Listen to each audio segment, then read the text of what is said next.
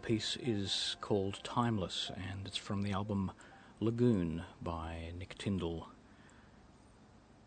And it begins the 640th broadcast of Ultima Thule, ambient and atmospheric music from across the ages and around the world, right here on Australia's Fine Music Network.